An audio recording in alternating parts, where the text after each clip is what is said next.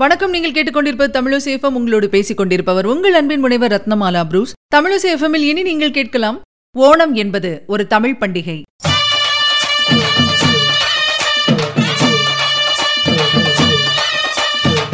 ஓணம் அப்படின்னு சொன்னாலே எல்லாருக்குமே ஞாபகம் வருது கேரளா தான். பத்து நாட்கள் கேரள மக்களால் கொண்டாடப்படும் மிகப்பெரிய திருவிழா தான் ஓணம் திருவிழா. ஆனா இந்த திருவிழா ஒரு காலத்துல தமிழ் திருவிழாவாக கொண்டாடப்பட்டிருந்திருக்கு.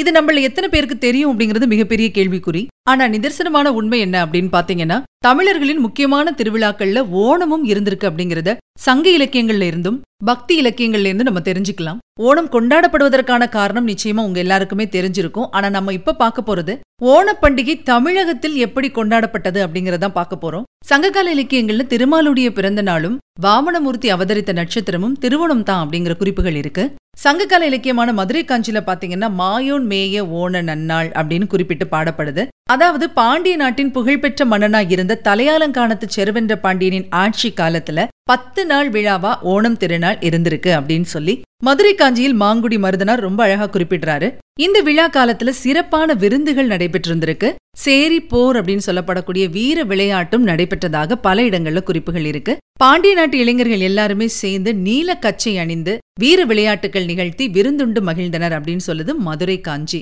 இந்த விழா பாத்தீங்கன்னா ஆவணி திங்கள்ல கொண்டாடப்பட்டிருந்திருக்கு. பின்னாளில் ஐப்பசியில் கொண்டாடப்பட்டதாகவும் தெரிய வருது. இதே மாதிரி இறையனார் களவியல் நூலுக்கு உரை எழுதிய நக்கீரர் தமிழகத்தின் திருவிழாக்கள் அப்படின்னு சொல்லி குறிப்பிடும்போது மதுரை ஆவணி அவிட்டமே உறையூர் பங்குனி உத்திரமே கருவூர் உள்ளி விழாவே அப்படின்னு சொல்லி குறிப்பிடுறாரு. இதுல ஆவணி அவிட்டம் அப்படின்னு குறிப்பிடப்படக்கூடிய அந்த விழா மதுரையில ஓண திருவிழாவாக கொண்டாடப்பட்டதுதான். சென்னை மயிலாப்பூர்ல திருஞான சம்பந்தர் மயிலை பதிகம் பாடிய போது பண்டிகைகளோட வரிசையில ஓணம் பண்டிகையை தான் முதலாவதா குறிப்பிடுறாரு. மட்டிட்ட புன்னையங்காடல் மடமயிலே அப்படின்னு தொடங்கக்கூடிய அந்த பாடல்ல முதல் திருவிழாவாகவே ஐப்பசி ஓண விழாவும் அருந்தவர்கள் துய்ப்பனவும் காணாதே போதியோ பூம்பாவாய் அப்படின்னு சொல்லி எழுதியிருக்காரு. இன்னும் பாத்தீங்கன்னா வைணவர்களோட நாலாயிர திவ்ய பிரபந்த நூல்ல கூட பெரியாழ்வார் எழுதிய திருமொழி பாசுரத்துல தலைமுறை தலைமுறையாக திருமாலுக்கு தொண்டு செய்வதையும் திருவோண நன்னாளில் நரசிம்ம வடிவெடுத்து ரணியனை அளித்தவனுமான திருமாலை நம் துயரங்கள் நீங்க பல்லாண்டு வாழ்த்துவோமே அப்படின்னு சொல்லி பாடுறாரு. அந்த பாடல் என்ன அப்படின்னு பாத்தீங்கன்னா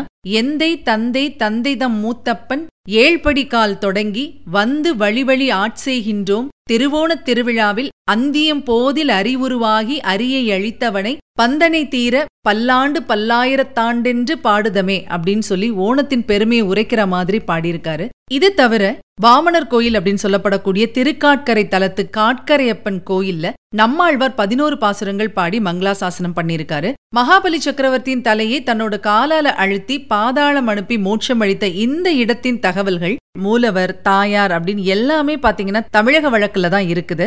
எல்லாத்துக்கும் மேல ஒரு அழகான பழமொழி கூட சொல்லுவாங்க. காணம் விற்றாவது ஓணம் கொண்டாடு அப்படிங்கறது.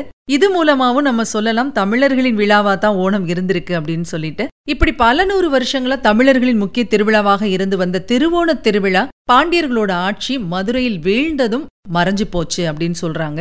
அதுக்கப்புறமா கேரளத்துக்கு சென்ற பாண்டிய குல தோன்றல்களின் ஆட்சியின் வழியே கேரள மக்களிடம் மட்டும் இந்த ஓண திருவிழா சிறப்பு பெற்றிருக்கு. அவங்க மட்டும்தான் இந்த விழாவை கொண்டாடுறாங்க. நமக்குமே ஓணம் அப்படின்னா கேரள மக்கள் மட்டும்தான் ஞாபகத்துக்கு வருவாங்க. ஆனா இந்த பண்டிகை ஒரு காலத்துல தமிழ் பண்டிகையாக இருந்தது. தமிழர்களின் சிறப்பை விளக்கும் பண்டிகையாக இருந்தது என்பது மட்டும் உண்மை. நம்முடைய முன்னோர்கள் ஒவ்வொரு மாசத்துக்கும் ஒவ்வொரு திருவிழா கொண்டாடிட்டே இருந்தாங்க.